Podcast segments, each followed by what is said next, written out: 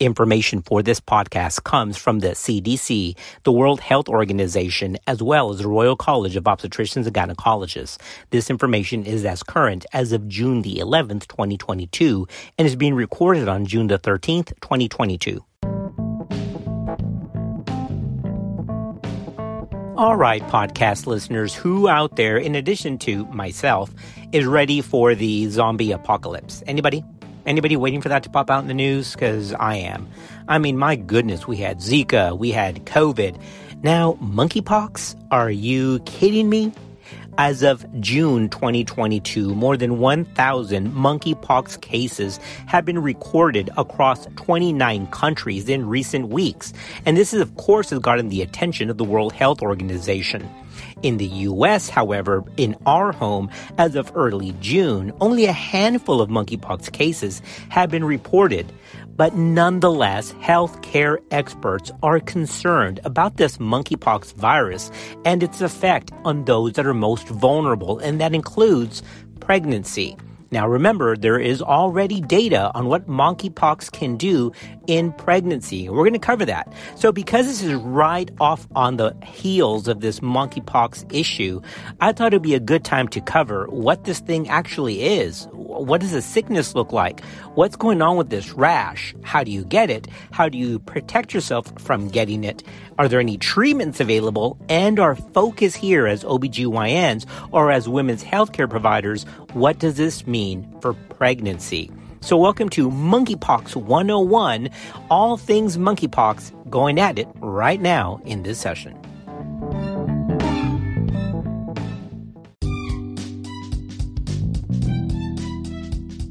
Just trying to keep everyone up to date on evidence based practice because medicine moves fast. This is Clinical Pearls.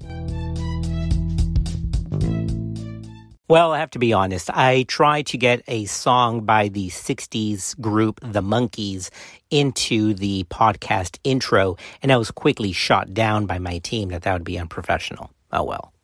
Globally, the sudden appearance of monkeypox in some 30 countries where the virus doesn't typically circulate poses a moderate risk for infection men who have sex with men have been among those typically infected with monkeypox in the current U.S. outbreak. However, monkeypox is not a sexually transmitted infection in the strict sense of the definition, since it can pass by skin to skin non sexual contact as well.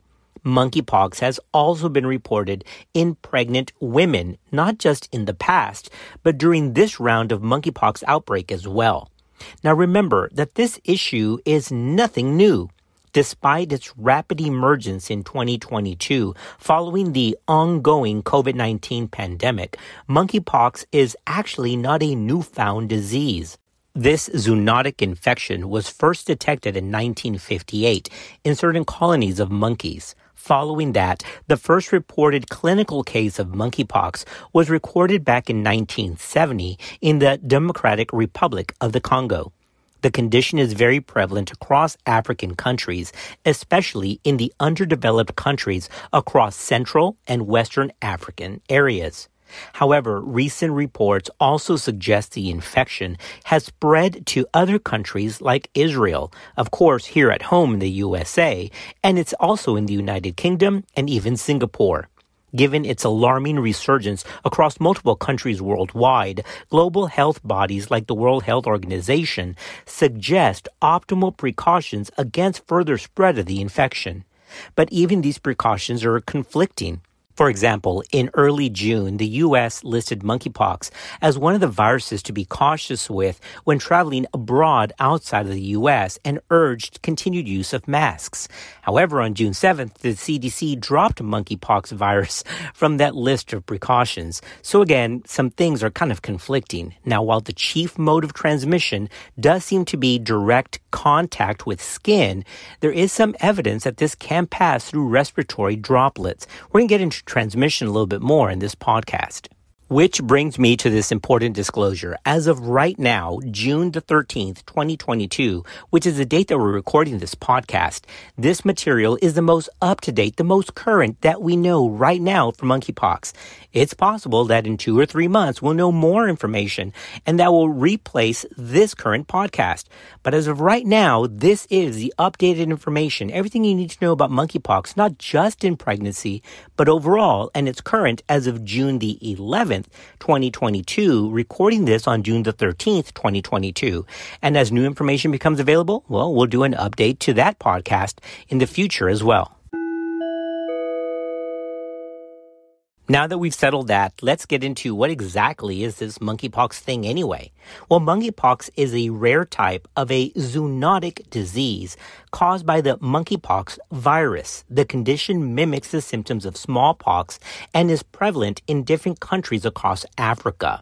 Although there are no confirmed sources, researchers believe that the spread of the monkeypox virus is caused by small rodents and squirrels across African forests. Since the vectors of the disease are animals, it is classified as a zoonotic infection.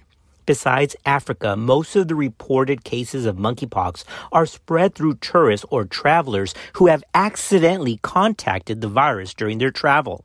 In Africa itself, around 90% of the reported cases of monkeypox were prevalent in children below the age of 15. Listen, if you're getting ready to do your OBGYN oral boards, just a little tip, just a little bit of advice.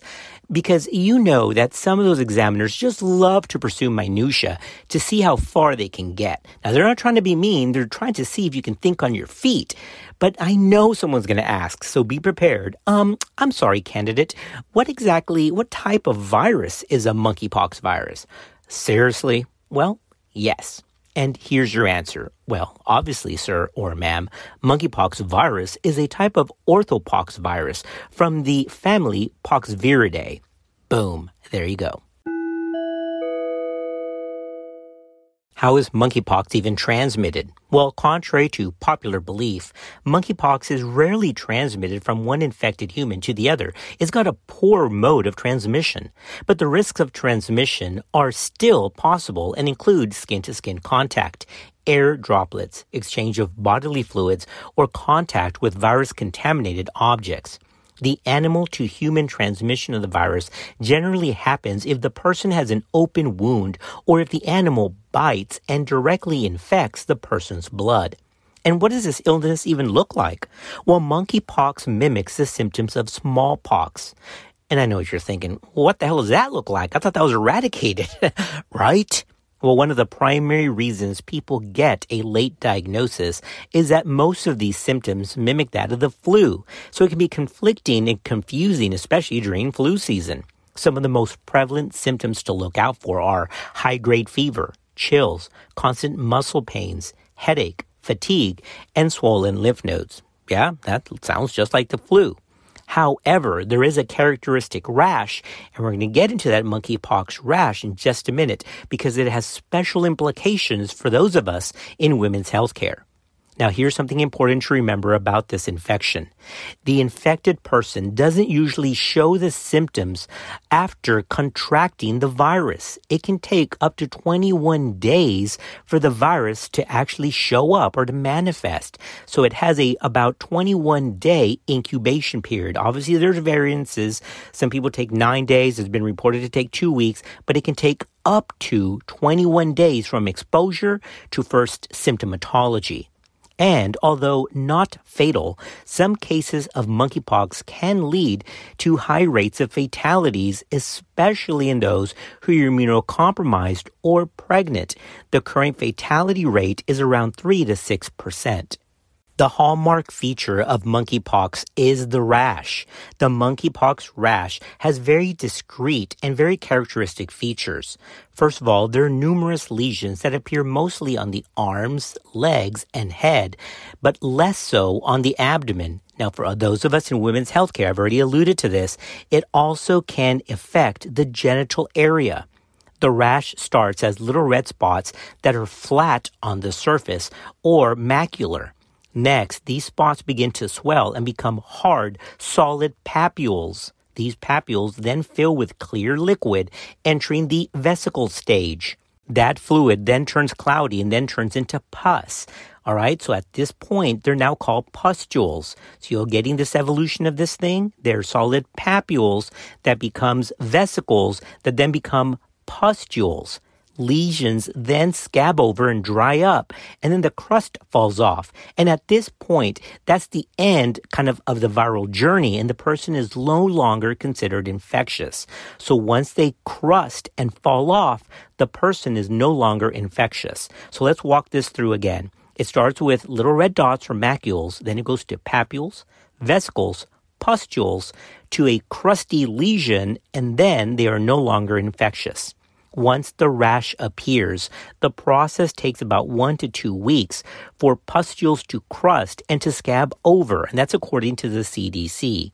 Scabs then remain for another week before beginning to fall off, and again, it's at that point that the person is no longer considered contagious. Did y'all catch that? Because that's a big deal right there. That's a clinical pearl. Because these things can look like vesicles. In other words, they can look like vesicular herpes before they rupture and become ulcerated.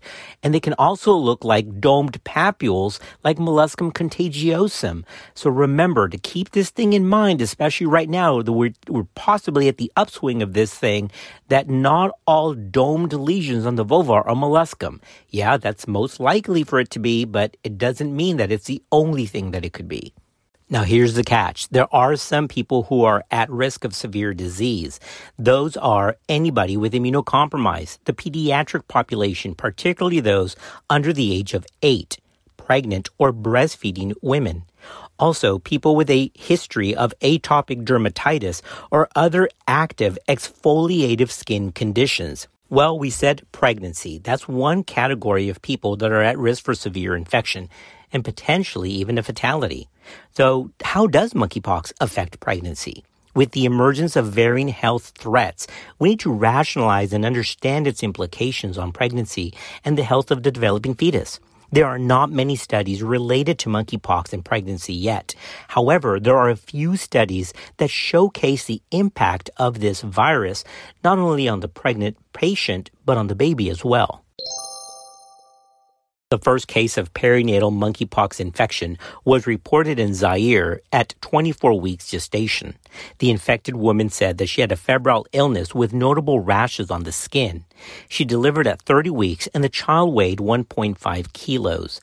The baby was actually born with a skin rash that was similar to the symptoms of monkeypox. In another study of 222 symptomatic patients, four were pregnant out of the four pregnant women infected with the monkeypox virus, one delivered a healthy baby. Two faced miscarriage during the first trimester, and one woman experienced a fetal death. That stillborn baby showed symptoms of skin rashes on the body, head, and trunk that were similar to monkeypox. Despite the lack of conclusive evidence, preliminary research does suggest that contracting the monkeypox virus during pregnancy can prove fatal for both the mother and the developing fetus. There is evidence that the infected pregnant woman can transmit the virus to their newborns. The World Health Organization states the following, quote, there could be adverse consequences and some severe for pregnant women and babies if they become infected, including congenital monkeypox, miscarriage, or the event of stillbirth. End quote. Now, here's a question that you may have, because I do. All right, let's say a pregnant woman has this infection. Is a C section needed? Well, remember, we're still waiting for official word from ACOG and the CDC. But as of again mid June, which is June the 13th, 2022, some other countries have already started weighing in on this subject, with some saying yes, especially if there's genital lesions. If there's genital lesions, then yes, absolutely, that patient requires a C section. Remember, this is not from ACOG. This actually comes from the Royal College of Obstetricians and Gynecologists. Once again, the statement that pregnant women with monkeypox should be advised to, quote, give birth by cesarean and avoid breastfeeding, end quote, was just released in a new statement in June 2022 in ultrasounds in obstetrics and gynecology. Now, even though it's an ultrasound journal, this actually comes from the Royal College of Obstetricians and Gynecologists and the Royal College of Pediatrics and Child Health. Yep, the Royal College of Obstetricians and Gynecologists and the Royal College of Pediatrics and Child Health helped contribute to these guidelines.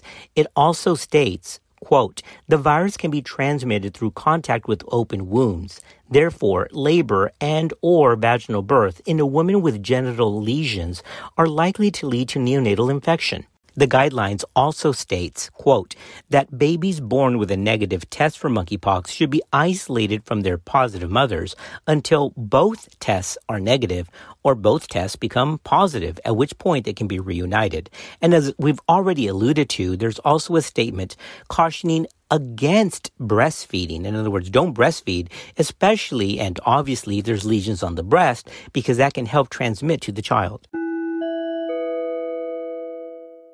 Okay, now that we're getting ready to wrap this up, let's talk about any potential treatments for this thing monkeypox symptoms can be managed with antiviral and antipyretic medication to keep the fever and flu-like symptoms in check.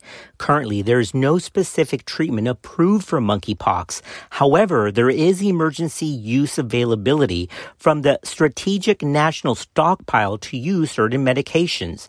These medications are actually approved for smallpox, but as we've already stated, monkeypox and smallpox are close relatives. They can be helpful in monkeypox monkeypox as well. Now, I'm going to mention two antiviral medications that are available from the Strategic National Stockpile for use in emergency. So that's if another epidemic pops up or pandemic.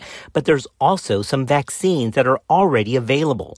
Let's tackle first the antiviral medications and then I'll touch on the vaccines. One medication is actually known as TPOXX. That's TPOXX. This is an antiviral medication that is approved by the US FDA, again, for smallpox. But the CDC holds an expanded access protocol that can allow this medication to be used in cases of monkeypox outbreak. This is available as a pill or as an injection. The other medication that's allowed to be used for monkeypox is actually approved for CMV retinitis, and that's Vistide or Cidofovir. That's C-I-D-O-F-O-V-I-R, Cidofovir. Once again, this is approved for CMV retinitis, but it does show promise in treating some orthopox viruses, including monkeypox, especially during an outbreak. Now that we're at the end of the podcast, a quick word about vaccines, because the CDC does have two available vaccines as of right now. When properly administered before an exposure, vaccines are effective at protecting people against monkeypox. So once again, that's pre-exposure prophylaxis. As a clinical pearl, remember that these two vaccines are not specifically made for monkeypox, but they're actually approved for smallpox. One of these vaccines is ACAM 2000. That's ACAM 2000. And the Jynneos vaccine, that is J Y N N E O S. Oh, I know. Some people pronounce it Genios and the others say Gyneos. I'm from South Texas, so I'm going to pronounce it however I want to. Past data from Africa does suggest that these two vaccines are quite effective in pre-exposure prophylaxis, but there's also some use for it after exposure. The sooner an exposed person gets one of these vaccines, then the better because it can help reduce severity of illness. The CDC recommends that these vaccines be given within four days from the date of exposure in order to prevent onset of the disease. If given between four days and 14 days after the date of exposure, vaccination may reduce the symptoms of disease, but may not fully prevent the disease from showing up. Here's your last clinical pearl about these two vaccines because they're delivered very, very differently. ACAM 2000 is actually administered as a live vaccine that's actually given into the skin by a skin prick. Note, so it's not an IM injection, it's a skin prick. Following a successful inoculation, the lesion will actually appear at the site of inoculation. That's called the vaccine take the virus growing at the site of inoculation can actually be spread to other parts of the body or to other people. So individuals who receive this vaccine can actually be infectious after vaccination. So it's important that they take precautions not to pass this to somebody else. they are considered vaccinated after 28 days from the skin prick. But Gino's vaccine is actually very different.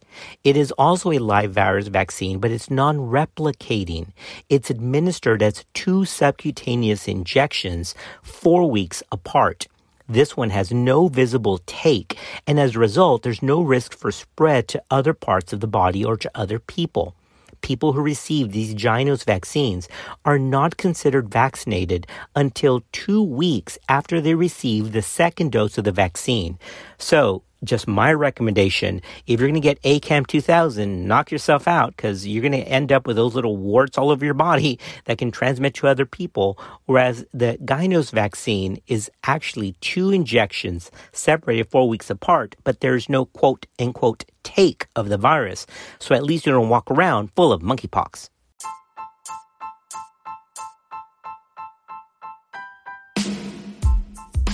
All right, podcast family, we have done a deep dive into monkeypox, not just its implications during pregnancy, but overall. We've covered antiviral medications. We've covered two vaccines. We've covered symptomatology. And I'm tired. As always, we're thankful for you. Thank you for being part of our listening family, and we'll see you next time on Clinical Pearls.